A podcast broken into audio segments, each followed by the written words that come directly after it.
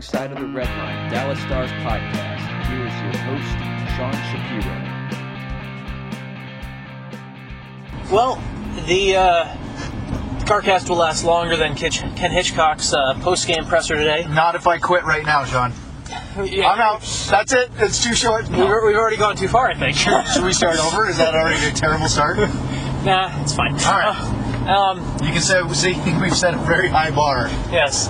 So, Stars lose four to three in overtime tonight to the Washington Capitals.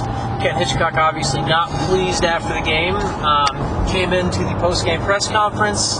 Didn't even allow Scott Burnside to finish his first question. Jumped right in. spoke for 19 seconds and uh, basically very disappointed with how the third what happened on the third goal how the stars got beat on the boards a couple times bad response to the goal where alexander radulov had just given the team a 3-2 lead 407 left in the game at that point. yeah, only 41 seconds between goals and he said and hitchcock said game over right there so Still could have won it in overtime. Jamie Bennett had a glorious chance. Mhm. I say by Holtby with the blocker, but yeah, I see what you're saying. yeah and, and And what Hitch is saying. Yeah, I see what he's saying too. It's it's a frustrating it's a frustrating thing where this team is kind of they keep trying to jump off that ledge to be a, to be a good team. Well, uh, to, how about to be a good Hitch team too? Because in the past, let's let's look at St. Louis because they're the most recent iteration of the Ken Hitchcock team. If they get a goal in the last five minutes of the third period, they wouldn't even give up a scoring chance, let alone a goal at that point. I mean, I'm sure it happened, but very rarely.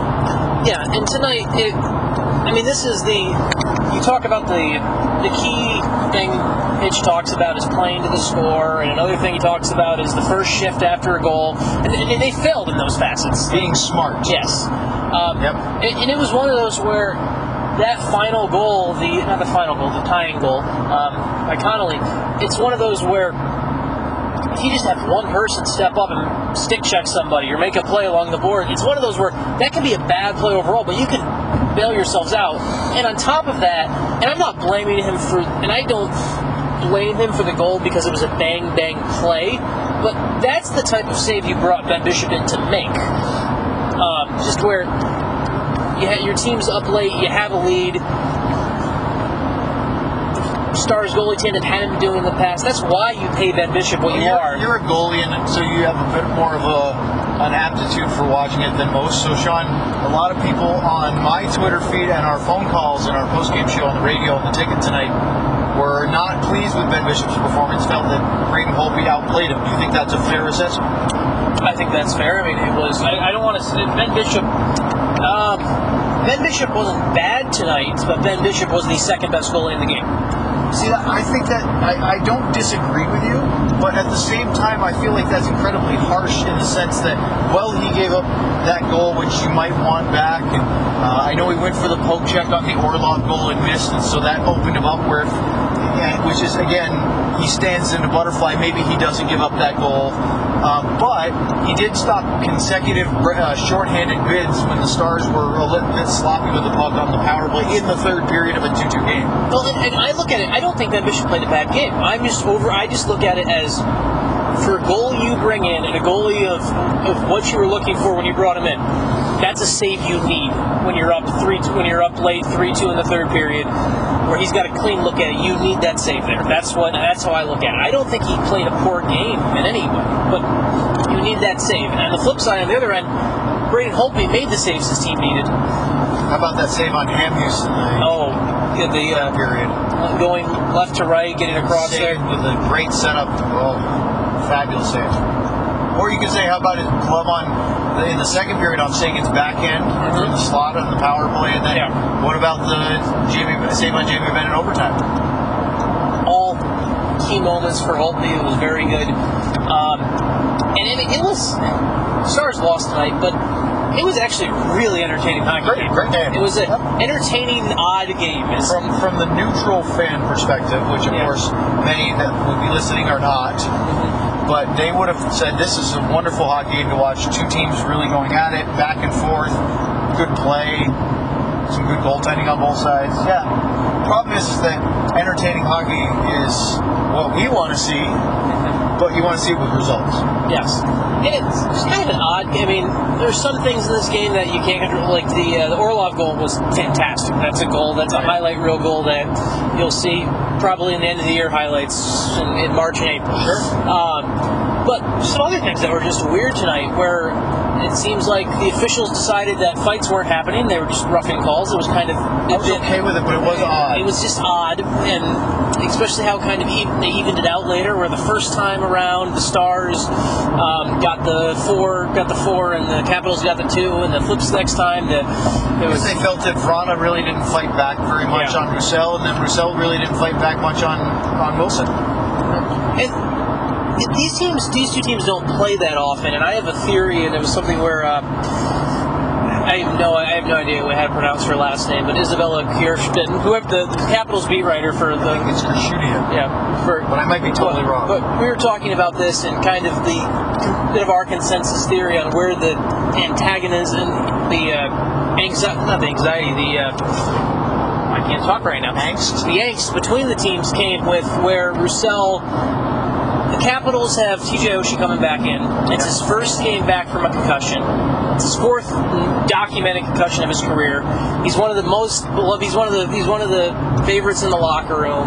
And when Antoine Roussel takes a couple extra liberties around his head after the whistle, that sets everything off for a Washington. late hit after an offside. Yes, but so that- and- Regardless of who it was against, Yeah. then that probably said But on top of with who it was against and his history and coming back, that's what kind of take a look at. That's kind of what put Washington into Sure. a further uh, attack mode, for lack of a better word. I mean, because Vrana had four penalty minutes coming in tonight. He's not a guy who is uh, typically No, going went- to uh, scrap there. stand up for his teammate. Yeah, And sort of.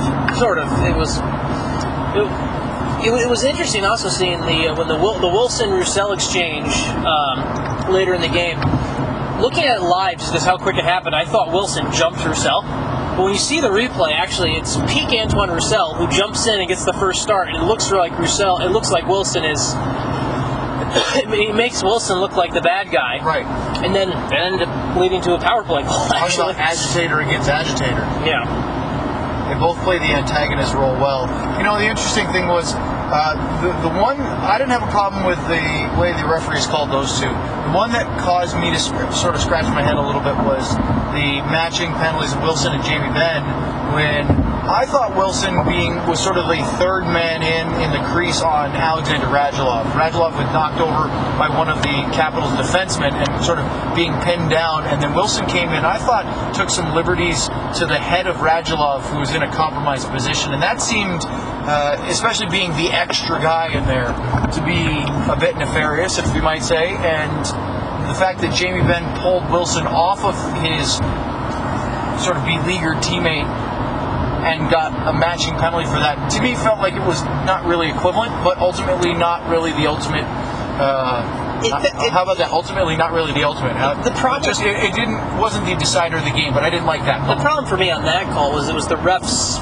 It was the refs counting the bodies on the ice. If, I believe if that's They're five on just trying to keep it even. yeah, I think. I believe if that if it's not a power play situation for the Stars, because the refs don't want to make a five on three, Right. And that's and that's the situation where you and I have talked about it before, where the refs overly think about making they, just they make the calls, Yeah. and if you go, oh, it's a five on three, so guess what? You got to call it Yes. the way it is. And so that's Yep. that was a situation where I looked at it that way, where that should have been.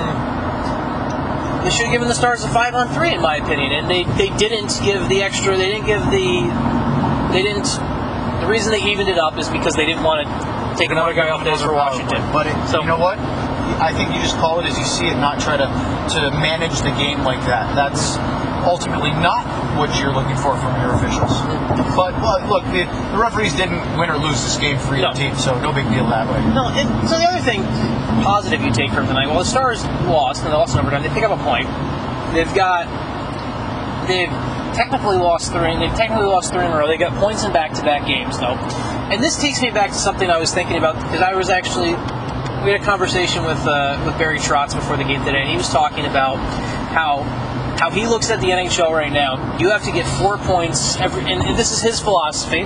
You have to get four points every three games, and it doesn't matter how you do it. It could Regardless be of wins or overtime yes, or shootout yes. losses. It could be it could be two wins. It could be two. It could be two wins and a loss. It could be a win and then two, overtime and two overtime losses. And so if you look at it that way, the Stars, you've won. If you go and you beat Chicago on Thursday, and I'm just trying to spin this positively Sure. right now, it's not a bad stretch. You lost. You, so you lost an Stars beat Chicago and Nashville. They're going to go into the holiday break feeling very good about Yes. themselves. If they don't get any results, then there's going to be major questions coming out of the break. Correct. So it's it's an interesting and obviously the holiday break. This it's uh, the Christmas Eve, Christmas Day, and Boxing Day. The uh, the league takes takes off. Um, we actually had the uh, roster freeze go into effect. I think in about ten minutes from now Okay. for the holiday roster At freeze. midnight, uh, Wednesday, Yes. 12, uh, 12 a.m. Actually, I guess it's midnight Eastern, so 49 minutes ago the roster freeze Okay, so roster freeze is now in effect as Yeah. we record this. Yes. And so we actually, I guess we should jump into that. Just speaking of roster freezes and moves that were made before the roster. Boy, you know it's amazing, Sean. We almost didn't talk about it on the post game show because we had so much of the game. The game was entertaining and engaging, and there was it was it was a lot of fun. And then about halfway through our post game show, we went, "Oh, hey, let's talk about the Jamie Oleksiak trade because it really was a big moment. Is what we led into the game tonight. But then the game was so much what you hope for Mm-hmm. that it seemed like that the Oleksiak trade took a back burner. Yeah, and go back for those who missed it, I doubt anyone who listens to this missed it, but Jamie Oleksiak was traded to the Pittsburgh Penguins this afternoon for a fourth round pick. Uh, it's technically a conditional fourth round pick in 2019 because Pittsburgh has two draft picks that year, but basically the, the uh, Stars will get the better pick in Yep. the fourth round that Pittsburgh has Remember, it's not year. this coming draft, it's the 2019, which Yeah. means not how they finish this year, but how they in Minnesota finish next year, the following season, yes. 18 19 season. And it was So you have to wait a little bit for that one. And so the trade was obviously kind of got lost a little bit in the uh, because Oleksiak wasn't going to. It wasn't like the Stars lost somebody who was going to play tonight. I right, think I he think was probably going to be the healthy he was, scratch. he was was gonna be the healthy scratch. Um, and so it was kind of lost a little bit by how, how good the game was and, and, and taking a look at that. But it's something we should talk about because it's this is something that the Stars managing their defense and figuring out how to handle things. I mean, it's been they had gone they've had eight defense they've had eight defensemen now. They started this season with it. They started last season with it. Um, now they're actually down to seven. After I mean, we go back to September, go back to September and training camp, and the Stars were at nine before they waived Patrick Nemeth, and he was claimed by Colorado. Yep, So- they finally made some moves, whereas the last couple of years, when there was that log jam, they just didn't want to do it. yeah, Well, it got to the point, John, where I think that Honka's play over the last two weeks had cemented him as he. It, when Marc Methot comes back from his in, his rehab from his knee surgery, Honka stays, mm-hmm. and so in doing that, the team decided. Mean, uh, this is me speculating or sort of assuming how it was going. That they decided that Oleksiak was number eight. yes, And so, because he was number eight, they were going to have to make a move, and it meant either putting him on waivers, Yeah. which meant he wouldn't be claimed because somebody would claim him for nothing, or try to move him before that. And there had been some interest earlier, as Jim Nill told you Yeah. today with Pittsburgh. So, if he's indeed the last guy on the depth chart, it's good to make that move. yeah. And this move Something for him. Yeah, and this move is not one that means.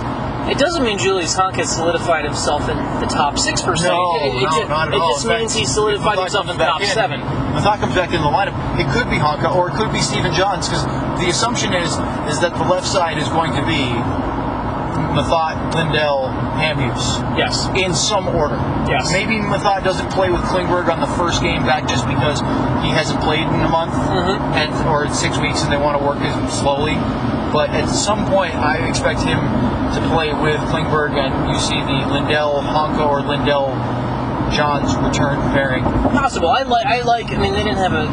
The, John Klingberg had a rough night tonight, but I like Lindell and Klingberg together. It's- Yeah, it- and that's okay too. You could have yeah. a thought with Johns and Yeah. a thought with, with Honka as well. Yeah. But I think ultimately that you want Methot to play the, the kind of minutes, then if that's the case, you're going to have to do a little bit. He's going to have to play more like. I don't think that they want Honka to play the kind of minutes right now No. that Methot would. No, but right off the bat, it works well because if you're trying to work Methot back in, Right, you need slow him in, right. Yes, but so Oleksiak, get to Oleksiak here, and it's something where the Stars, you, if you take a look at the fact they knew they knew Oleksiak would get claimed if he was put on waivers. Um, you take a look at Pittsburgh, where um, Jim Nils said that uh, Jim Rutherford in Pittsburgh had talked to him about Oleksiak before. I read a story out of Pittsburgh today where Jim Rutherford had said that he had his eyes on Oleksiak for two years now, actually.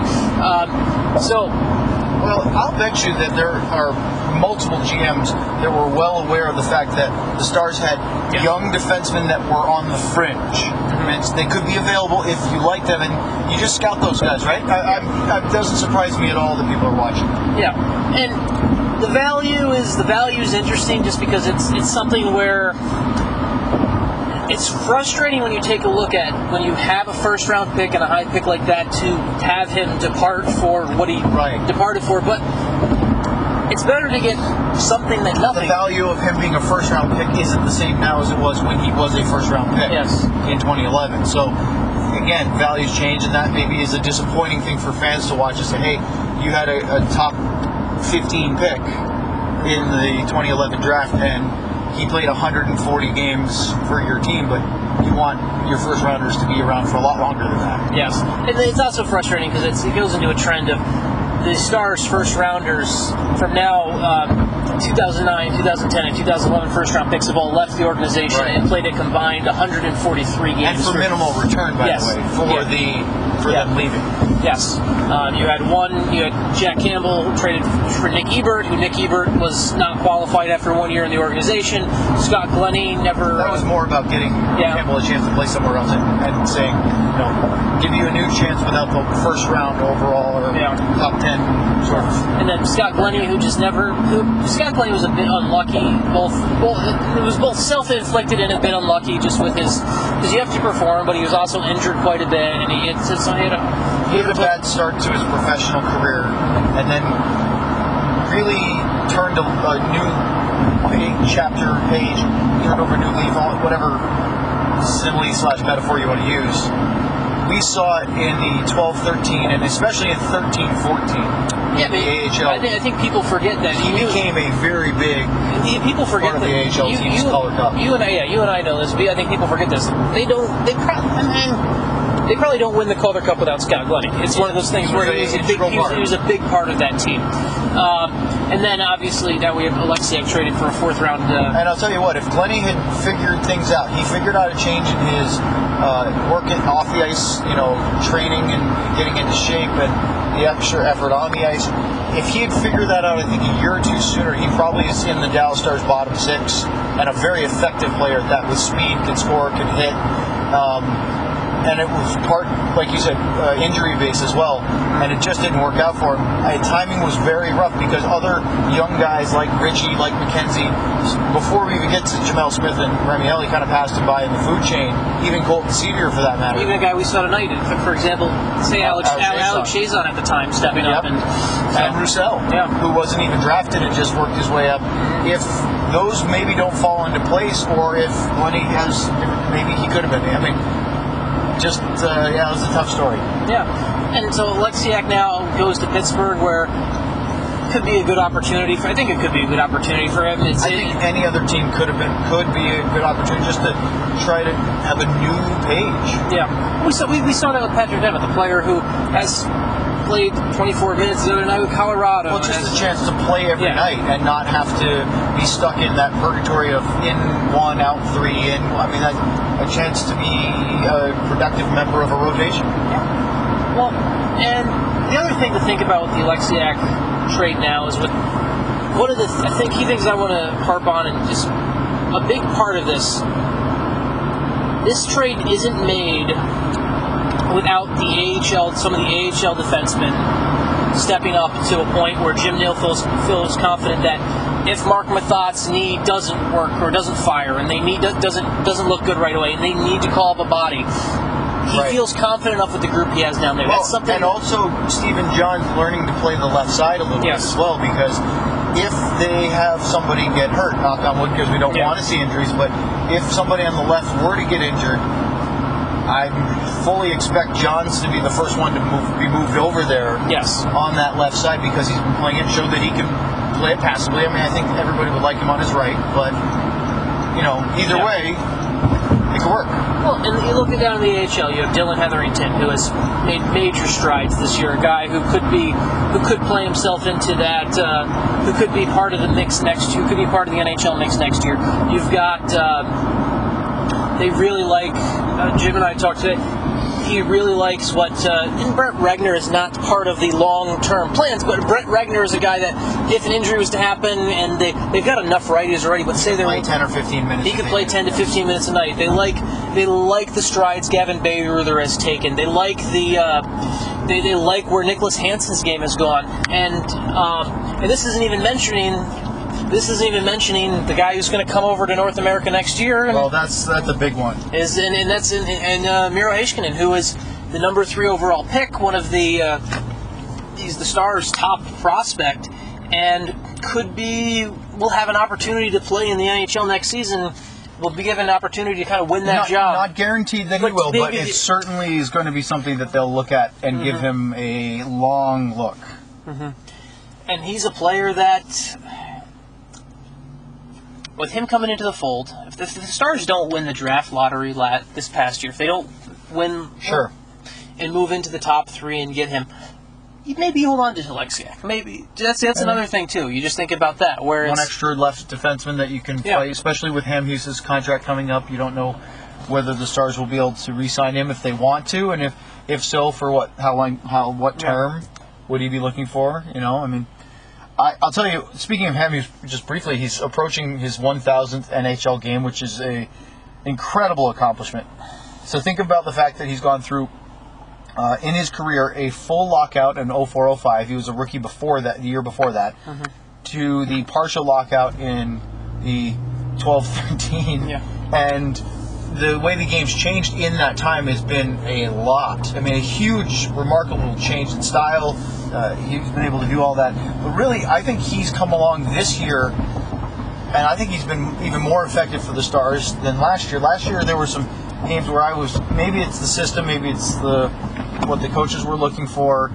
I just think that he looks so much more valuable for the Stars now than he did even last year. I thought actually tonight he was maybe arguably one of the Stars' best players tonight, and that It was great. I thought he and really- Pateryn yeah. continue to show why they've uh, been a great pairing. he, was- he was very good tonight, um, and he, it's kind of and, and we can talk all about him. He's what he might what Hamhuis might want to do next year because I mean there's opportunity there could be opportunity for him to get more money somewhere else Or than in Dallas, or because.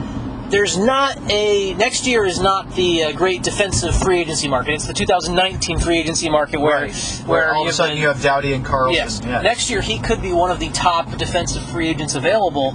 Um, if he, Money could be thrown if- his way if, if he decides to look into that. We'll talk about that at another time. Yeah, yeah, yeah. To get kind of wrap everything up as we go forward. If you're going, if you're going, you're going into Saturday. Say Marc Methot is ready for Saturday. That's- I that's- think that's the hope. that's the hope of that he plays before Christmas. Who comes out on the defense right now? How do you how do you handle how do you what, what do you do to plan Well, for I Saturday? the first thing and is, there is, for we know is that whoever whoever comes out, Johns will not play on the left. Yes. First and foremost. So the, the we know what the left side argument- will be if Methot comes in. The argument is, or the I think the discussion is, is it Johns or is it is it Honka? Mm-hmm. And that's the only argument I think because I think you leave Hamhuis and Pateryn alone. I think you're like you said earlier. I think Lindell and Klingberg should stay together while you get Methot up to speed. Mm-hmm. So who does Methot play with?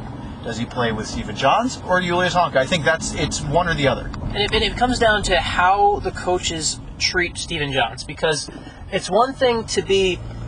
You say, oh, we look how someone's played recently, like, oh, well, Julius Honka's looked more comfortable so far recently. Well, that's because they haven't asked Julius Honka to move to the left side. Stephen Johns was the person who they asked, well, to make Julius Honka better, we need you to Well, move over. even before that, Yeah. he when Methot went down was asked to play with Jamie Oleksiak, and he was playing with Lindell when Methot was playing with Klingberg. And I thought Lindell Johns was an excellent pair. They were playing second pair minutes and playing well.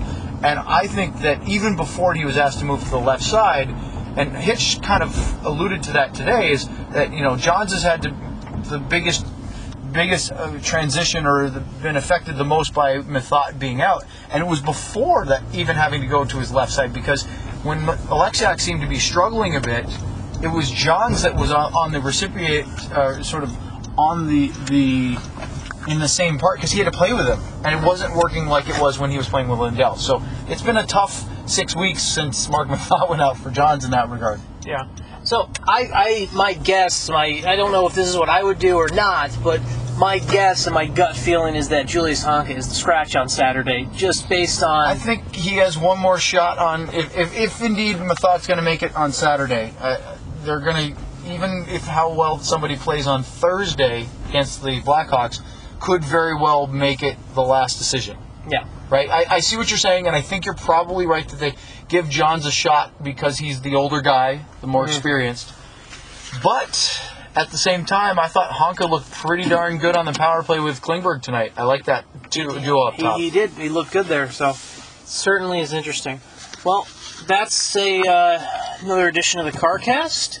We will Two uh, more coming up this week. two more coming up this week. We'll be back on Thursday after the uh, game against the Blackhawks.